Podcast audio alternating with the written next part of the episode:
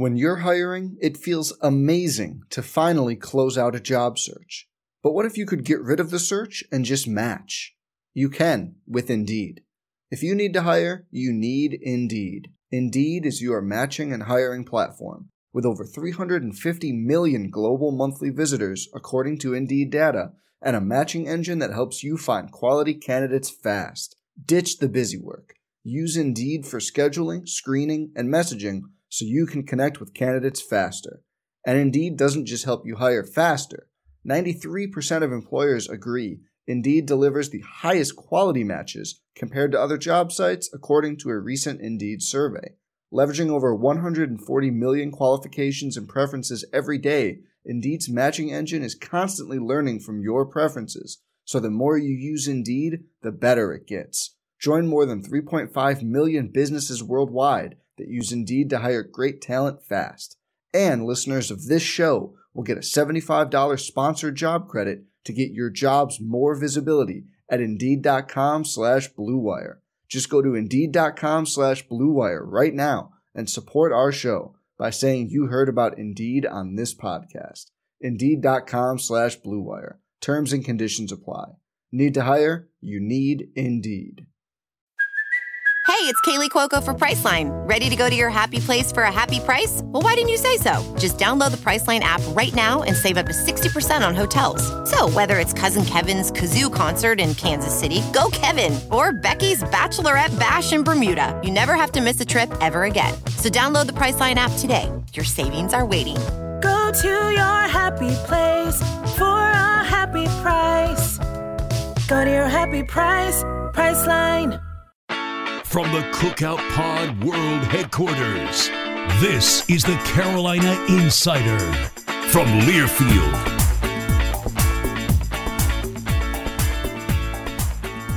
We are back. It's another edition of the Carolina Insider. Jones and Adam here with you. Adam, before you even say anything, I'm going to this.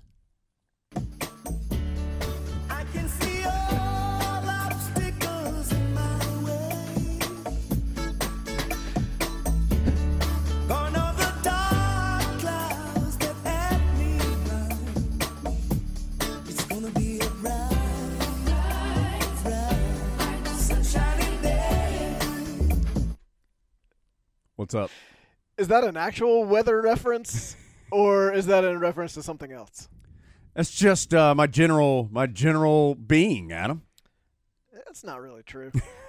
I was I was gonna tell you that before before you go too far down Pod Lane, Yeah, you should transport yourself right. to a magical place I like to call Friday. Oh, well, I'm going to tell you something. Friday was a good day for the Tar Heels. I feel like Rebecca Black's going to have to bring us in every Friday pod from now on. We can't break the mojo. Yeah, that's obviously what did it. Yeah. I think I, I think that is established at this point. If we had done the pod on Friday, if we had recorded it on Friday, Yeah. what percent of what we had recorded would have actually made it to air? It would have just been me talking, and then you'd have said things like, "Let me tell you something," and then it would then I'd have to edit all of that out, and then it would be me talking again, and it, it so the whole pod would have been like six minutes, and it wouldn't make any sense because it would just be me like talking in random sentences between each other. Jones, Big Grits just sent me this picture of this shirt, and we're going to put it on our Instagram so everybody else can enjoy it. Yeah. So, thank goodness that didn't happen. What a great pod it would have been. I tell you what, man, we've got a lot to talk about. We're gonna we got to talk about the NCAA decision. Adam and I are going to do this in an under control and professional manner. It should be noted that Jones said that while like looking like the teacher at the front of the class when she's like, "I'm going to be out tomorrow, and I know you're all going to behave for the substitute." Um, we are going to look back at this game against Virginia and going to look back at late night as well. But Adam, I mean, we can't start anywhere else other than the NCAA decision. Um, there are a lot of things to talk about with this, but I think we'll start with simply the fact that this was the the ultimate ruling was what Carolina had been arguing for a long time. I mean, it had been Carolina's argument in this particular case forever, it feels like. And that is this that the Tar Heels, and by the Tar Heels, I mean the University of North Carolina, long ago accepted the responsibility that there were some classes that did not meet the level of academic rigor that is expected at the University of North Carolina. Long ago, that was accepted.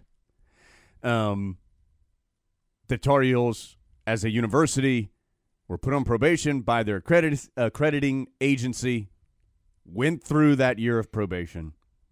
I can't even remember when it was, 15 maybe, I think. And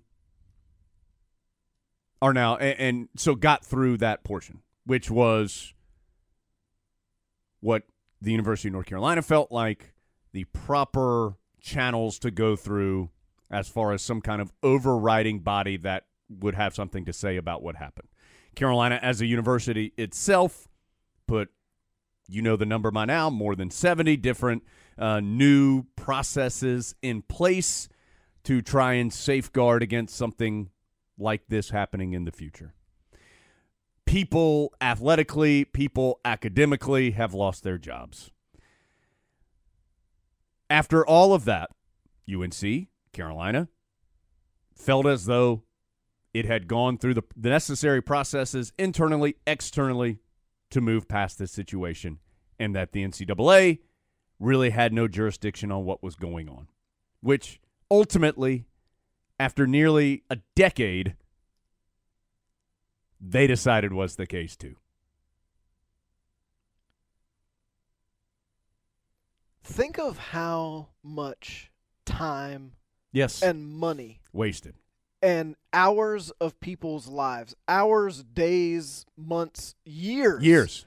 of people's lives was spent working on this. Yeah.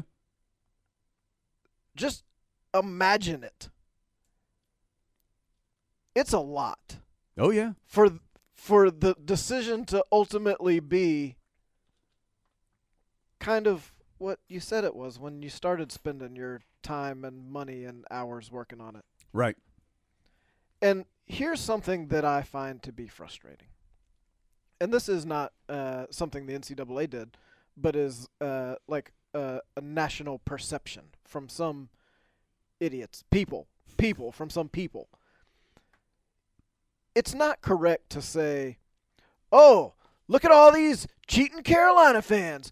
Cheated and got away with it, and they're so happy that they cheated, and they they got away with it because they're a big fat bunch of cheaters, and that's all they are is cheaters, and they're happy to be cheaters. That's not it. The reason everyone was so happy was because of some of these very same people spending so long telling everyone how they viewed it Right. without really basing it on what people around here said were the facts. But Carolina fans got tired Yes. of these people telling them how it was when these people didn't ever set foot in Orange County. Or read one document. But they read 140 characters on Twitter, and that made them an expert. And now they're going to broadcast from their positions of power that they know how it is and how you ought to feel about it. That's one thing that really has rubbed me the wrong way is how everybody else tells Carolina fans how they should feel. No, no one needs or wants to hear that, nor is it really your. In, I'm not saying you're Adam Lucas's Right. place. You're the general. You. It's not really your place to tell to tell them how to feel because long and to somehow have this suggestion that people who love the University of North Carolina or Carolina athletics were not in some way disappointed by what happened or embarrassed or whatever words you want to use. But it got past that. And it got past that one because of the time frame people are past it. But secondarily because somehow along this long journey this became about one thing. For some reason, taking a national championship away from Carolina basketball. I don't know how it got to that point. I don't know why it got to that point. I don't know when the the the pivot point during this whole thing was that that led it towards this, but somehow it all came down to that for most people outside of Carolina. That somehow this was going to be the only just thing that could happen. And this would be the only thing that could happen that would, you know, quote unquote, put the Tar Heels in their place or make them pay a penalty, would somehow be that. And I don't know how it got to that point. But those two the, the two things aren't together. They never were. And ultimately, as we now all know and accept, they're not. They're not th- these aren't related issues. And so did Carolina fans have a almost a cathartic release on Friday? Yes. You know why? Cuz they're tired of hearing about it. They're tired of talking about it. They're tired of their friends who like other schools ask talking about it or rubbing it in their face. And Bubba Cunningham and Carol Folt were exactly right. It was not a day for celebration to act like you got away with something because that was never what it was about. But it was a day to be happy that it's done. That you can be happy about. You can be happy that now you don't have to look back. And your piece on goheels.com on Friday was perfect. You, you don't have to that that's over. There's no overriding but anymore when you finish a sentence. There's no overriding uh, everybody always said dark cloud. That's gone. And that is worth celebrating. I got some tweets, and I know you did too, from our friends at other institutions saying things to the effect of, Well, you don't even feel bad that you're a bunch of big fat cheaters. I did feel bad in 2012. Right. And then it was addressed to my satisfaction. And I feel like those things were put into place to close those loopholes. But you're right. I don't feel bad about it now Not in anymore. 2017 Right. because it's not my job to sit here and throw myself on a bed of spikes for something that I didn't do. But this certainly was at the school I love seven years ago. That's when I felt bad. That's when I felt bad. I don't feel bad right now. Joel Berry wasn't in college. You want to go to Joel Berry and go, Joel Berry, you're a big fat cheater and you don't deserve to go to the tournament. Yes, he does. What what did he do that makes you say he doesn't deserve to go to the tournament? What did Joel Berry do? Beat your team. Yeah, that's exactly right. Win a championship. he was a lot cooler than you. be awesome. One thing that has so I don't know if surprise is the right word. The absolute vitriol towards Carolina. Yeah. I love it. I kind of think I, I kind of think it's galvanized Carolina even more. Yes, I agree. I think it's brought Carolina fans together even more than it. Not that they were ever fractured in any way. Although uh, in 2010, I do think there was some fracture Yes. in the fan base. Yeah. Because people didn't agree with the way certain things had been handled, and you know there were very strong opinions and arguments on all sides of of the initial beginning of all this. Um, and I do think there was a little bit of fracturing there, but I think kind of the outside ignorant anger. And I use the word ignorant in the actual definition of the word in, in meaning that it coming to some kind of conclusion without really knowing all of the facts, not knowing enough about it, but coming to this conclusion and anger towards UNC and towards Carolina.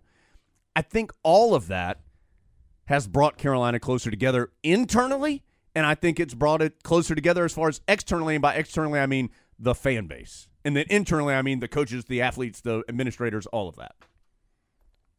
It felt so much better than I thought it was going to. I, I think I underestimated how good Let- it was going to feel to be done. Well, I think Larry Fedora said it well on the. It was the post game on Saturday. He said, "You know what? I'm kind. of He's like, I've just been numb to it. At this, it, it's like it. That's right. It was just kind of the way that it was because it's been that way for so long. So it isn't necessarily that you and I or any other Carolina fan was walking around thinking about it every second of the day because that wasn't the case. But it had just become part of the reality of of Carolina athletics for the last several years. It just had been, and so I, I thought that was a good way to put it for Larry. He was just kind of numb to it. That it was just, oh yeah, well of course that's there because it's there. And then when it's not there, whoo, baby, I like that better. What incredible work by the people who actually did have to spend all their time Yeah. doing it. That's right. And I don't think we'll ever know all the well, well some of it. I mean, we've seen the bills certainly, um, but the the folks who spent every hour of every day doing that and probably felt like it would never end, it, it paid off. Yep. And that was some good work. So thank you. Another thing that has frustrated, I think, a lot of Carolina fans is this whole idea that the Tar Heels were not punished in some way, Ath- athletically. Now, I mean, we already went through earlier on the university wide side of it. I mean, ask Larry Fedora, ask Roy Williams, ask Anson Dorrance, ask Mike Fox if if they've been punished for this because I mean Larry Fedora has never he's never once my guess gone into a recruit's home since he's been the head coach here. Never once has he been able to go into a recruit's home and not have to defend himself first before he could start talking about all the things he thought that person could accomplish at Carolina, how they would fit all those normal recruiting type of things. Um, ask them if they haven't been punished. This is crazy to me to accept to somehow think that that nothing negative happened towards Carolina athletics because of this. I think it's so ridiculous that everyone would have a big problem if we were to identify schools that were going into kids' homes and saying, I don't know if this is a fact, but I heard Roy Williams has got a heart condition and he's probably not going to be the coach past next year. Right. Probably not going to be there. That's just what I heard. I don't know if it's true. Everyone would think that was low. They have no problem that countless schools have told countless players in countless sports. I mean, you can go there, but you probably won't play in the tournament because they're probably going to get hit. Right. I I don't know if that's true, but I heard they're going to get hit hard. Right. Schools have been saying that for more than one four-year cycle. And you know what I would say to that, Jones? Take a look at that banner. That's what I would say. Um, all right, I, I would just want to read this one thing, and then uh, then we are going to uh, move on. I want to talk about late night first before, Yeah. we, before we get to football. Um, Adam, of everything that I enjoyed in your column on Friday night, it was this sentence that I, or this set of sentences that I appreciated the most. Where it said, Some people can't let go because it's too important to them, which is a nice little compliment if you think about it. They'll never get past this. It will always be October 12th to them. But it's October 13th. There are seven national championship banners hanging in the Smith Center, a tribute that will last forever to the players and coaches who earned them. Yeah. Every part of that is exactly correct. Good job writing, Adam. I feel, you know who else I feel really good for is Roy Williams. And I think, I don't know this because I haven't asked him. He was pretty emotional on Friday night. Mm-hmm. And I think he was going to be emotional anyway because they were dropping the banner. He's, all you know, beginning of the season, new guys, Kennedy Meeks and Nate Britt were there. I mean, just, he was going to be emotional anyway. But when he walked out and got a standing ovation, when he wasn't, and he hates being introduced, he hates, because I do it a lot, he hates people listing his accomplishments before he gets up to speak. But see, now at this event, he couldn't do anything about it because they were listing his accomplishment. He wasn't going to say anything. He was just going to stand there and wave, and he couldn't get out of the way. I think, I just think it was a special night for him. Maybe a little, a little more special for him because, and I don't. He he never. He he will likely never say it publicly. I bet he felt a little personally vindicated that day too. Had to have. He has to have. It was like the perfect hurricane of emotion for Roy Williams. You got championship banner, team he loves. Some of the seniors came back. His new grandson's there, Yep. and he got to hold him right before he got introduced. Yep. All the people he cared about, pretty much in the whole wide world, were there. The place was full, which he loves and appreciates. Yep. And that's a night he likes. Like he likes late night. That's why it exists because he likes it. Right. And so it was just the perfect set of circumstances for him. And I'm going to tell you, when my man Kenny the Jet was introducing him, I was sitting next to my wife. And as he got to the part about, and our coach, Roy Williams, I looked at her and I was going to say, that was really good. And she goes, I got goosebumps. I got goosebumps right now talking about it. It was good. Kenny Smith was good. He was he was good. and it and it wasn't just him; it was the way people reacted to it. Mhm. And it was like they because I mean he gets introduced as Smith Center all the time. You're in North Carolina Tar Heels, coached by Roy Williams. Oh, okay, fine. Right. It wasn't that. It was Roy Williams, and people because you know, there's this weird thing with Roy Williams where we're not allowed to like him too much because he's not Dean Smith. Right. So we can't like fully love him because he's not quite that. But that was one of the first and only times it was full on love. We appreciate you. Three championships. This has been a good day. Let's all get together and be happy. And that just doesn't happen that much. And I think he kind of felt that too. So, low many weeks ago, we discussed how they should drop the banner. I thought it was awesome. Yeah. I thought one of the really a- amazing parts about it was normally because there was the, the video beforehand. Normally, when you run that video, and this is, I'm not, I mean, just like in general, when you run a video like this, you would expect like a bunch of oohs and ahs and big pops when like Isaiah, Isaiah Hicks dunking on somebody. And here's Isaiah Hicks again making a big shot. Here's Luke Maye's shot against Kentucky. Uh, Normally, you get like a a swell of a reaction when that happens, and that didn't happen very much, if at all, during that video, which is unique. But I think it's because everybody was so lost in the emotion of the moment, and that wasn't just the guys on the floor, the team, and the coaches. It was everybody in the whole building was, and that doesn't happen very often. No. And I think too, I think people were kind of caught between watching the video and watching the guys watch the video. Right. Because watching the guys watch the video was almost as good as the video, and the video couldn't have been any better. But to see how they interacted with each other, I mean, I think that was yet another reminder, as if anyone really needed it. Those guys really love each other. That team really loves each other. And you can't, don't assume, we talk about this every year, but just because you have some of the same guys back, you don't necessarily get that same feeling.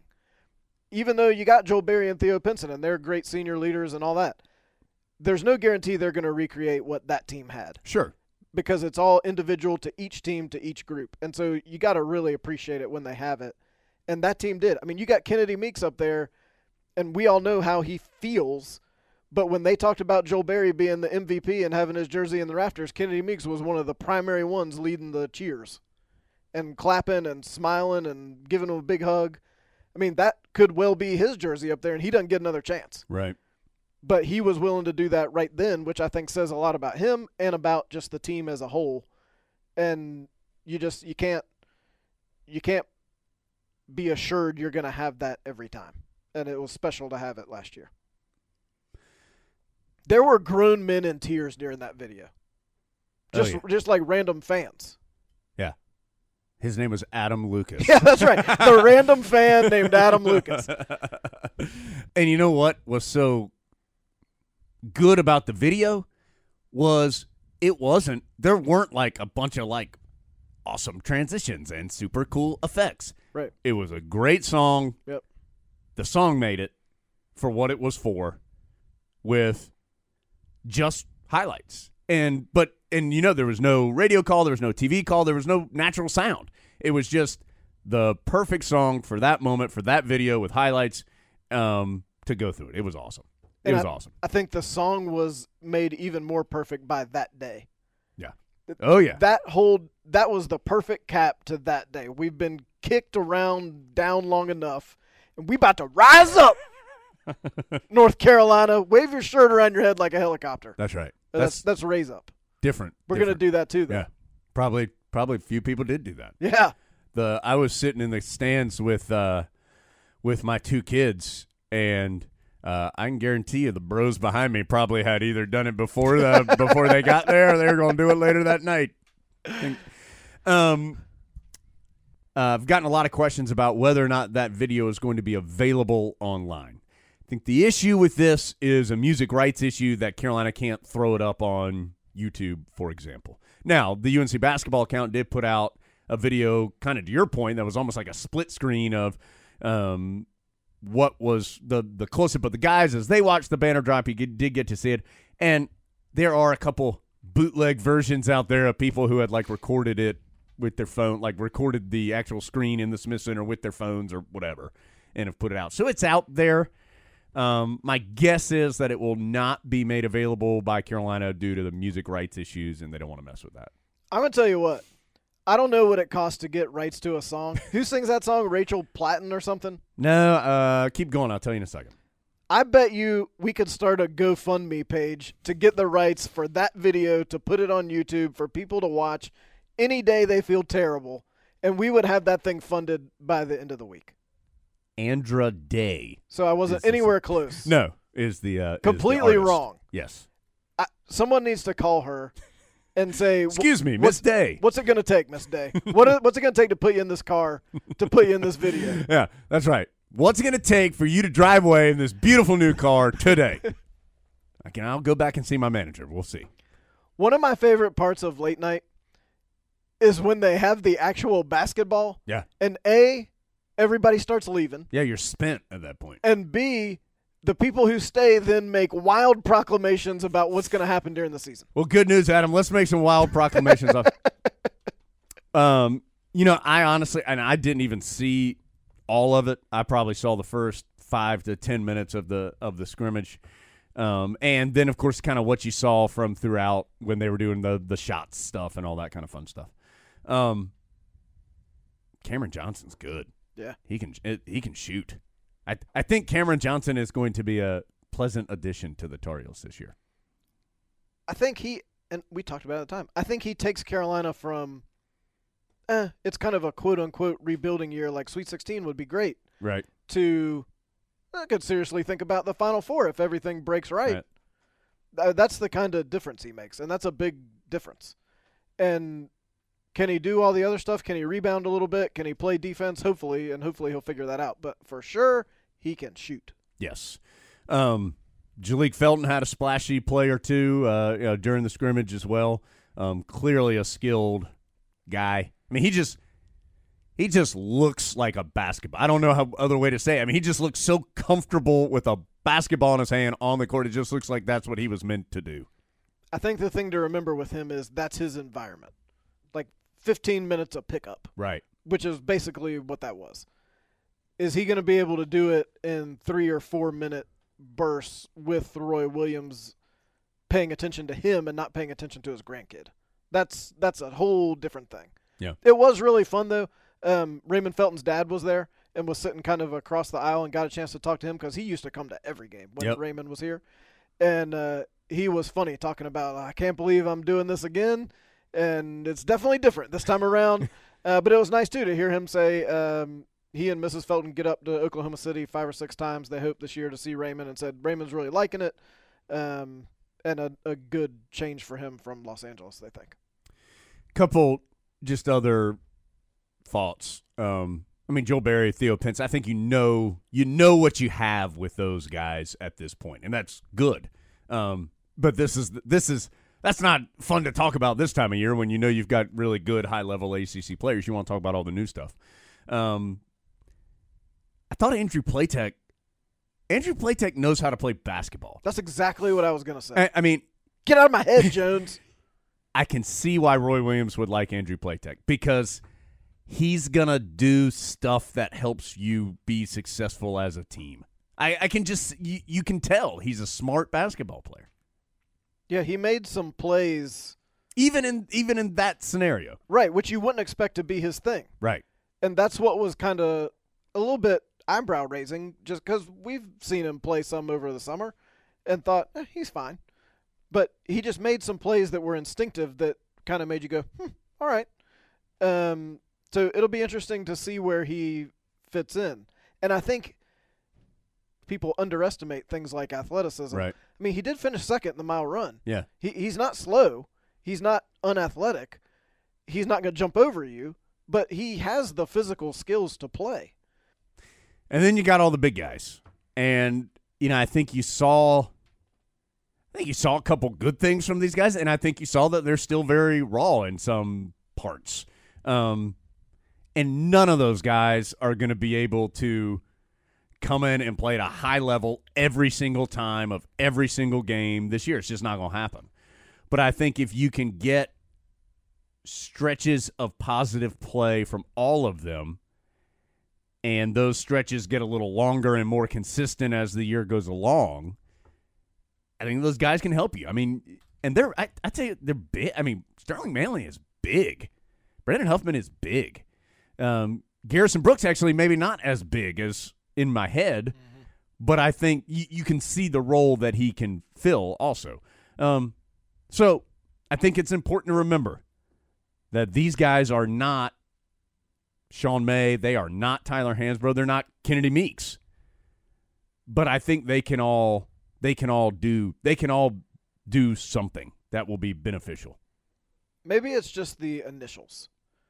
But does Brandon Huffman remind me just a little bit of freshman Brendan Haywood?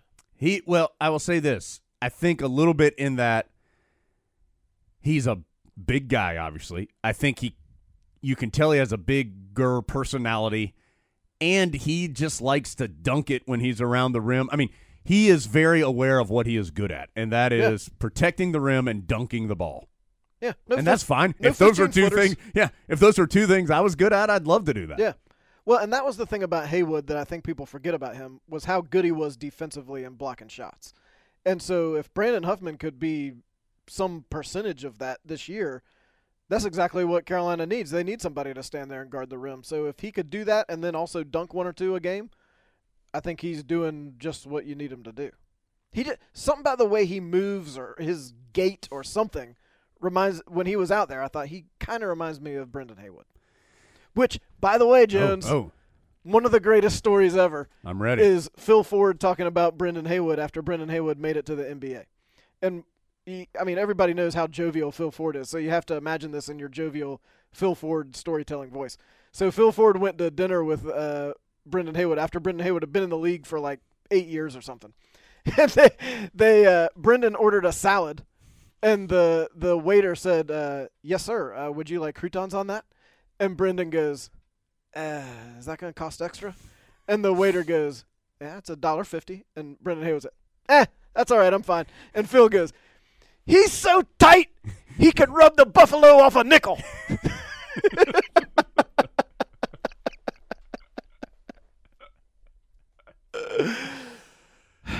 Spring for the croutons. Just go ahead and do it. I never get croutons. I don't like croutons. It's only a dollar fifty, Jones. It's fine. I don't like them. Well, I'm not gonna pay. I'm with you, Brendan. I'm not paying a buck fifty for something I don't want.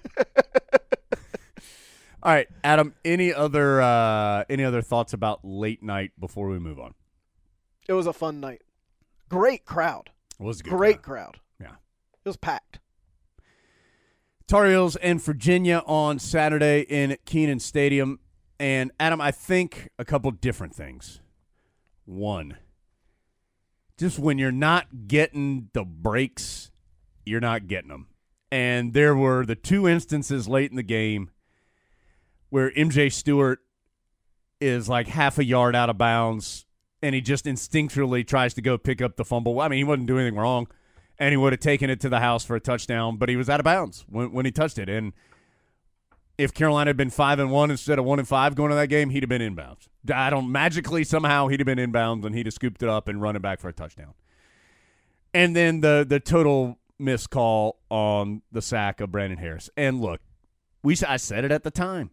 It's not the reason the Tar Heels lost the game.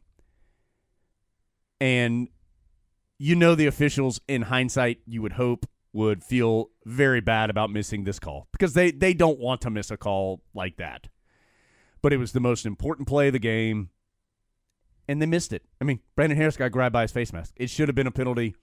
It should have put Carolina at the it would have been first and 10 at the 22-yard line with like a minute left and you have a timeout. So I mean, a very winnable situation. That's not who knows what would have happened.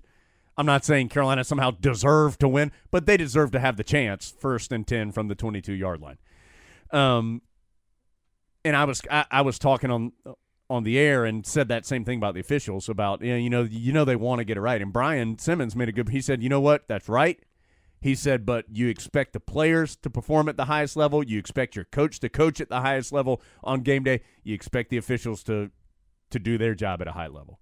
Um, and again, there's always going to be things that a holding call that goes on call or whatever. But when your quarterback gets sacked by his face mask and you see the head get jerked down, that was not a hard one to see. And so just another kick to the gut in what has been a giant kick to the gut season for Carolina football.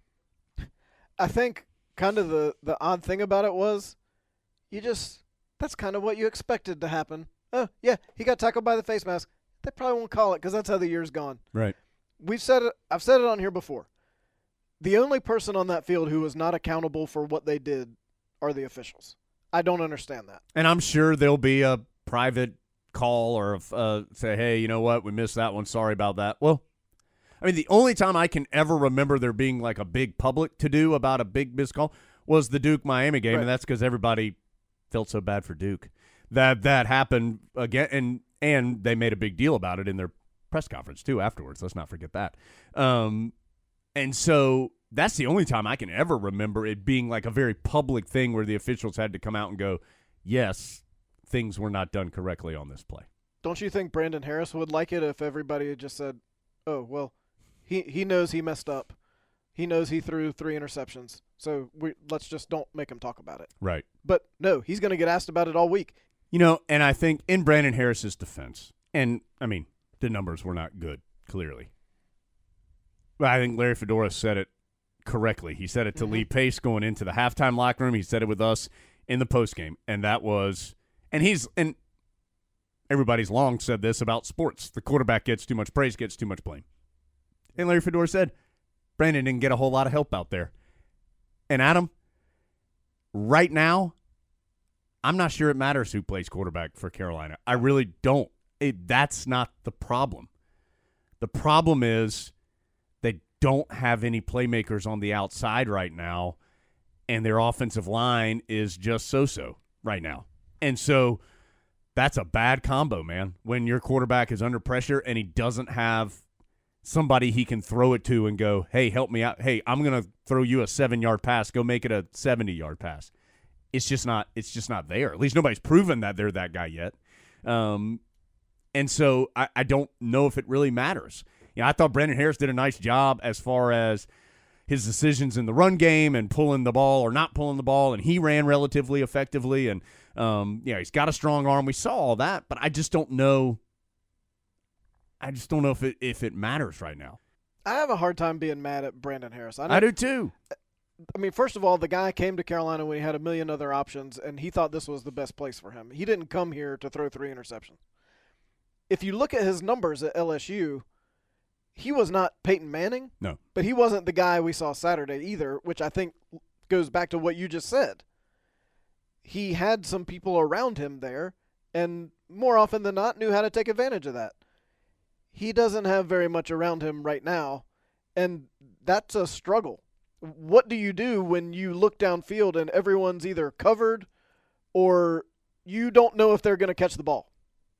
That's not a good situation to be in if you're the quarterback because that position is so much about trust and feel and you've you've worked out with these guys and you know them and it's been 4 years and you know they're going to cut before they cut. He doesn't know what they're going to do. They don't know what they're going to do. Half the time they don't even do what they're supposed to do cuz they're young and they've never played before. Yeah, I mean, think about the difference.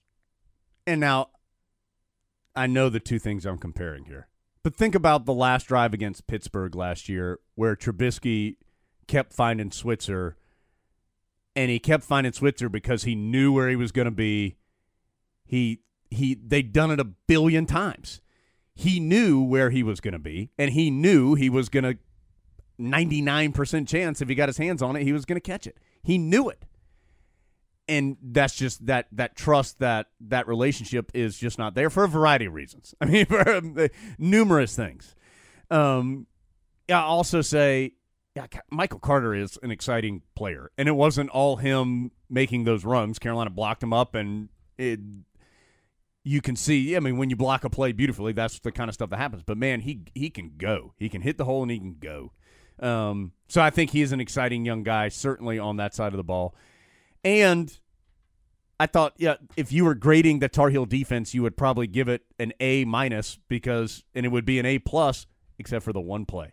And that's going to be, I think, right now the story of the season for Carolina's defense, anyway, is it got it got so much better, but there was that there, there's always that one play that is hurting them. And of course, it was that 81 yard touchdown where they missed a couple of tackles on it, and it just you, you can't continue to have that play happen because it changed the whole. Carolina was up 14 to 10. You know, had looked good. You know, Virginia was inside its own 20, starting the possession.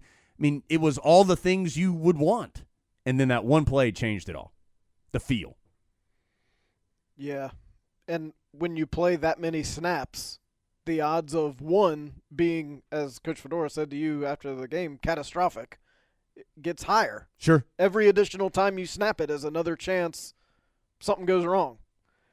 And it, it went wrong on that play. And, I mean, the problem is it's not going to get any easier anytime soon. Oh no! I mean, next two games are Virginia Tech and Miami too, um, along with Georgia Tech, who boy lost a heartbreaker against Miami this past weekend. I think you know those three. Although I mean, shoot, Virginia's two and zero in in the division now. They've beaten Duke and Carolina, who I think have proven to be the two lowest teams in the Coastal Division as of this point of the season.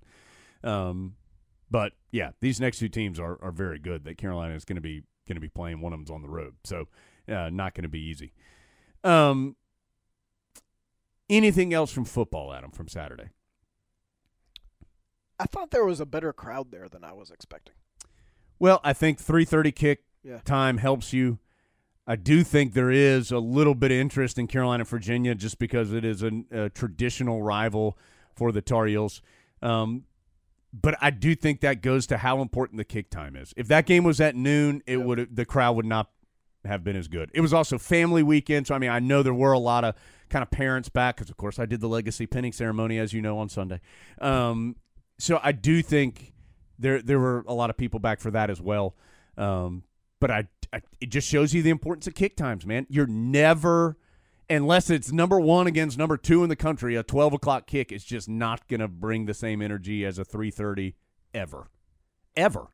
I mean, we've seen much better Carolina teams kick off against much better opponents at noon and have much worse crowds than there was on Saturday.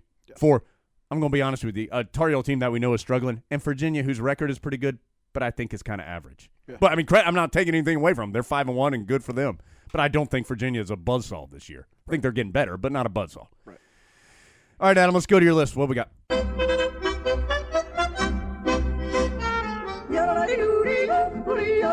What's on the top of Adam's list? Brought to you by Top of the Hill, where Tar Heels come to celebrate. I got some good things on the list today. Oh, baby.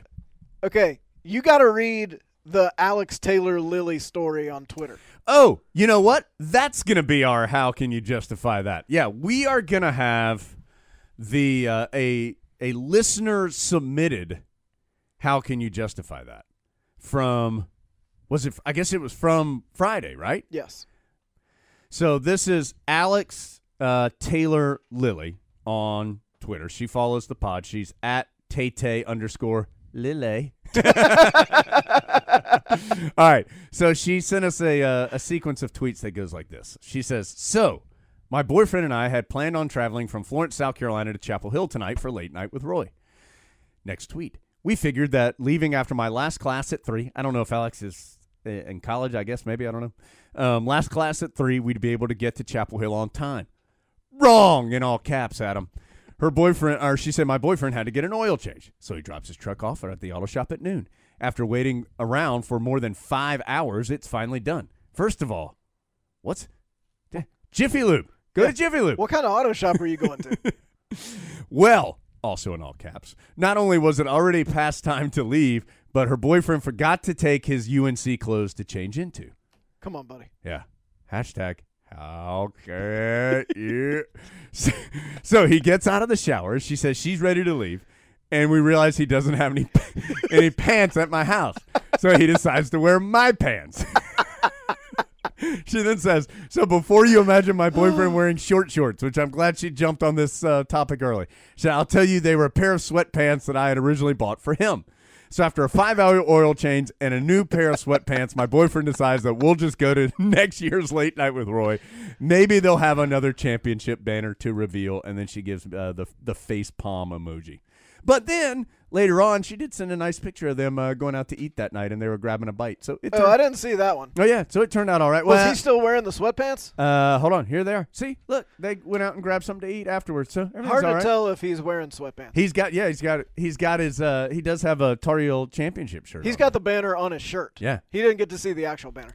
So here's what I think. So hold on. So Adam, let me just first say okay. that this set of tweets is indeed today's.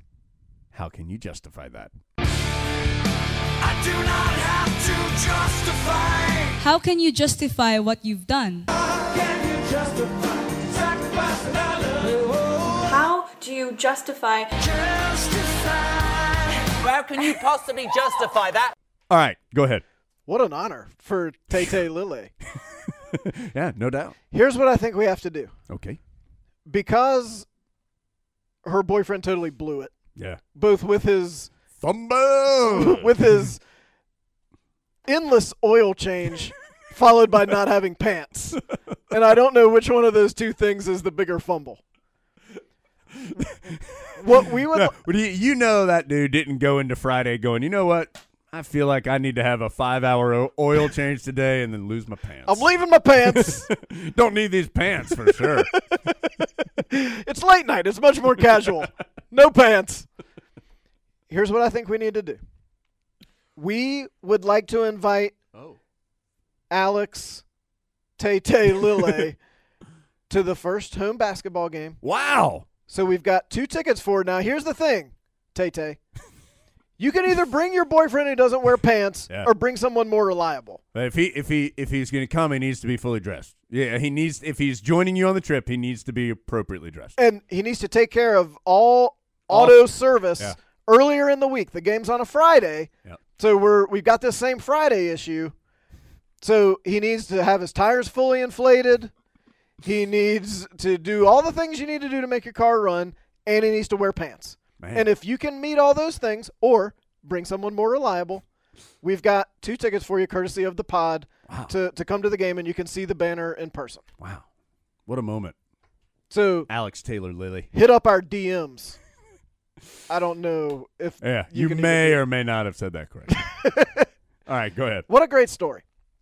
Uh, now, also on Gosh, we have a ton of Twitter stuff. yeah, well, and also on Twitter. What about the Photoshop we got on Monday from Josh Pruitt? Yeah, this is pretty incredible. So, I think was it Vaughn and Deb Johnson who sent us the original I think that's picture. right.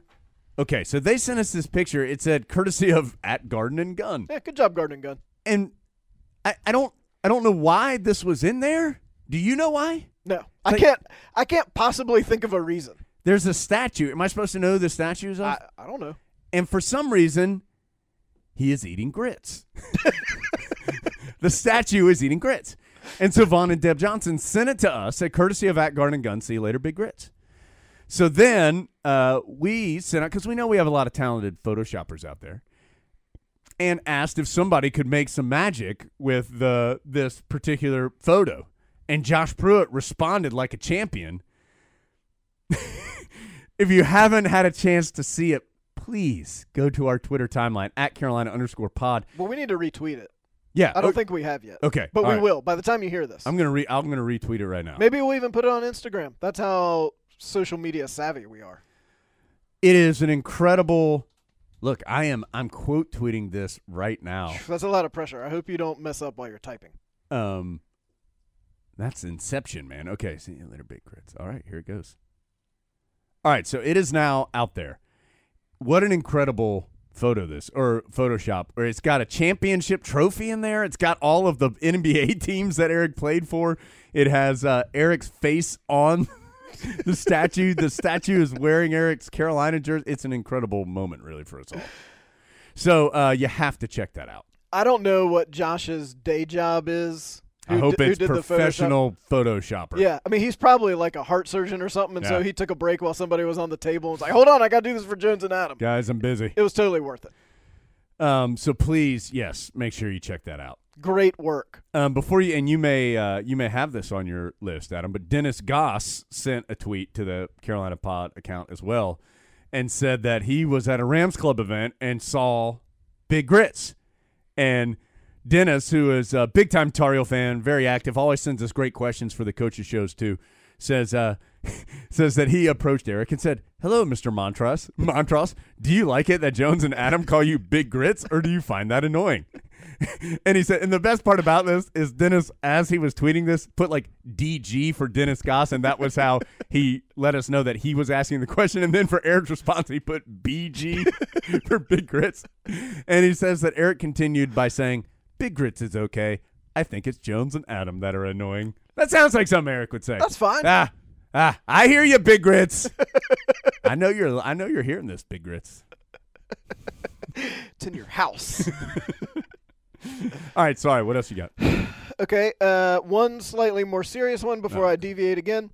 Uh, I was sitting right behind Baby Jet's family Oh. on Friday night. It was awesome to see how excited they were. Of course, that's also Kenny Smith's kids, also. Sure. So their dad and their brother were out there. Um, it was awesome to see how excited they were. A, that KJ was on the team and looking around and just seeing all the stuff. And, and KJ's younger brother, Malloy, looked up in the rafters and he was kind of going through them all like, there's Justin Jackson. And then he got to 30 Smith and he was like, hey, there's Smith up there. And he was so excited. Yeah. And it was just cool to remember that, you know, we see him out on the court, but they do have actual families. And even, I think we can agree, the Jets family is one of the coolest families of them all Yeah. because he's the Jet. Any, even a, a super cool family like that gets really excited when they see their brother or son or whatever get to be a Tar Heel, get to run out on the Smith Center court and play basketball. It's just nice to remember there's actual real people there. seems like the proper fit. And I know KJ Smith wanted to have a scholarship. I mean, I, I know why he didn't come to Carolina originally. Seems like the right fit to have him as a part of Carolina basketball. It just does. I mean, and like when he came out of the tunnel, he even did the little jet kind of thing. He acted like he was Yeah. a jet flying. Ah, that's right, KJ. Do it. Now, of course, he can't play this year, but he can practice and uh, be a part of the team, but uh, can't play this year. Say funny things. Right. I mean, he can still contribute. Yeah. Uh, okay, two more things. We're going to end with the most important thing of the day. But before that, uh, so the fair. Have you Oh. gone yet? I have not gone. Are you going? I am likely not going to What? go because the rest of the Angel family is going to be going with uh, some grandparents later this week. So I don't think uh, I think I'm off the hook. You're And not a big fair fan. I don't dislike the fair. I don't. Um, but I wouldn't say I like the fair either. I'd say I'm neutral on the fair. I will go to the fair, but it's not something I seek out. I think we should have a booth at the fair. to, to do what? I don't know. What are all those other people doing? Just to meet people. Just to be friendly. Shake hands. Sell a ham biscuit every now and then. Yeah. Come on in and get your country Yeah. ham biscuit. You've been you you could maybe weave some stuff. Yeah, you could guess people's weight and birthday. Oh yeah. Yeah. Yeah. Maybe. Yeah. Maybe next year. I went. Maybe too late for this year. Yeah, probably. I think yeah, we're gonna miss the deadline. Um, I went and I went on Friday, which was the same day that some other things happened, as you might remember. Right.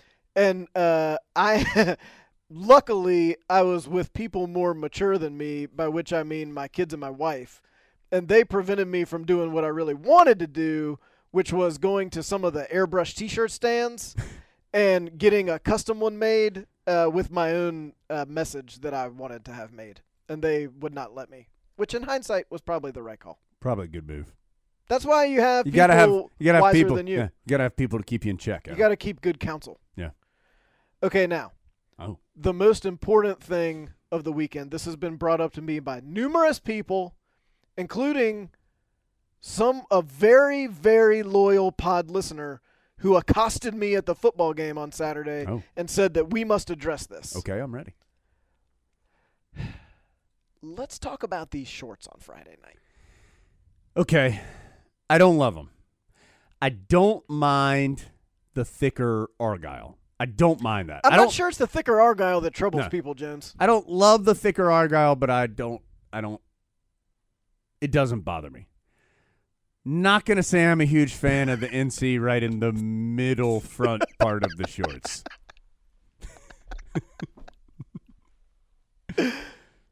Did they not put them on a person before they sent them out into the world? Do you think like were they just looking at them on the screen and they were like, "Yeah, that's good." But here's what totally blows my mind. This is how I know for sure I'm ancient. Apparently, those were designed by some super cool designer guy, Hmm. and were sold for two hundred and fifty dollars per pair of shorts, and sold out on the first day. Somewhere there's whatever the run was of those shorts, amount of people willing to pay two hundred and fifty dollars for shorts with the NC right on the what'd you call it? The middle front? The front middle. Front middle. I if you paid me two hundred and fifty dollars, I'm not sure I'd wear the shorts with the NC on the front middle. But good job, Jordan Brand and that fancy designer guy. I think his name was like Don C or something. He's so fancy he doesn't even have a full last name. Right. Just an initial. Those uh, well, and the best was the people who thought those were the game shorts for this year. Did you get some messages from those people? Because I, did. I was unaware that they weren't. I'm glad they're not. Oh, Oh. good. Are they just like practice shorts? Where have you been? No, those No. aren't those aren't the game shorts. Oh, well, that's good. Uh, if those were the game shorts, we'd be having a serious talk and not a ha ha talk. because there would need to be a protest and some signs. Yeah. And the only sign you need would be a picture of Luke Maye wearing the shorts. You know who probably would like a pair of those shorts? I don't know anyone. Alex Taylor Lily's boyfriend. Is that better than no pants or not? I don't know. Like if you had the choice between I got to wear girl sweatpants or shorts with the logo on the front middle. She bought the sweatpants originally for him. That's what I would say too if my boyfriend was wearing girl sweatpants out at the restaurant. Which would you rather wear if you had to choose? You've got to go out in public wearing. I'd wear I'd wear the NC shorts. Come on, dude. Would you pose with your arms crossed Yeah. while you're doing yeah, I'd cross my arms. I'd have the NC shorts on, and uh, I'd I'd own it. I think I'd like it. Couple other things, real fast.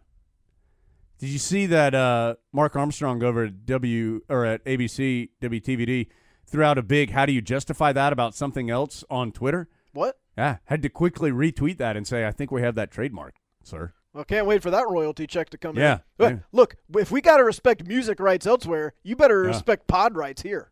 Brad Hoke uh, sent us a tweet, wanted to know if we could do an NPR like podathon to get new Rams Club members pod a day for a week and uh, with a guest and giveaways. He said the giveaways could include a meal at Cookout with uh, the pod host of your choosing, uh, Adam's book, or you could sit in Pod World headquarters for a taping of the pod.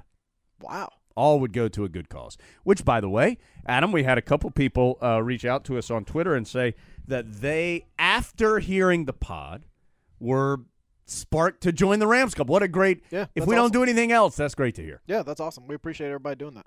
And you uh, talked to John Montgomery, and he said that he had gotten a lot of response from his pod interview. John Montgomery came up to me at late night and goes, "If I had known people actually listened to that thing, I probably would have done it a little differently." Was like, "Thank you." I'm not, or maybe what's wrong with you? I wasn't sure what to say. I was like, "Oh, that's good, I guess." But so he said he had gotten a lot of positive response, and the Rams Club office had been getting a lot of calls. Awesome. So that's good. All right, later this week. Oh, don't forget, Adam. Oh yeah, that's right. We're right on the precipice of greatness on Wednesday, eight o'clock. oh, Oh, seven o'clock. Seven o'clock. If you get there at eight, you will miss the whole thing. Yeah. Wednesday, 7 o'clock, Flyleaf Books, Chapel Hill. Adam and I will be there with Steve Kirschner and Matt Bowers. Adam, Steve, Matt, the three authors of the championship book, and I'll just be there in my NC on the front middle shorts hanging out. I think that's the problem. Right. So, uh, looking forward to that. Hope you can join us if you're in the area. We'll have a good time. I kind of feel like Luke Luke Maye feel like a good Oh, choice. good. Uh, Yeah. Basketball season around the corner. Yep. You get Luke Maye to, to lead us off here, or to send us off, I should say. Um, later in the week, we'll be back. Have a good guest. Uh, we'll talk about Carolina, Virginia Tech, and who knows what else.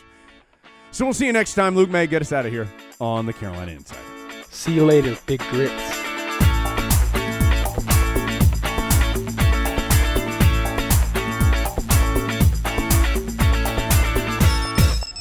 The preceding has been a Learfield presentation. Let's jump into Peppa's world of play. Look for spring flowers, hunt for muddy puddles, and bravely explore exciting places with Peppa playsets. Peppa Pig, inspiring kid confidence.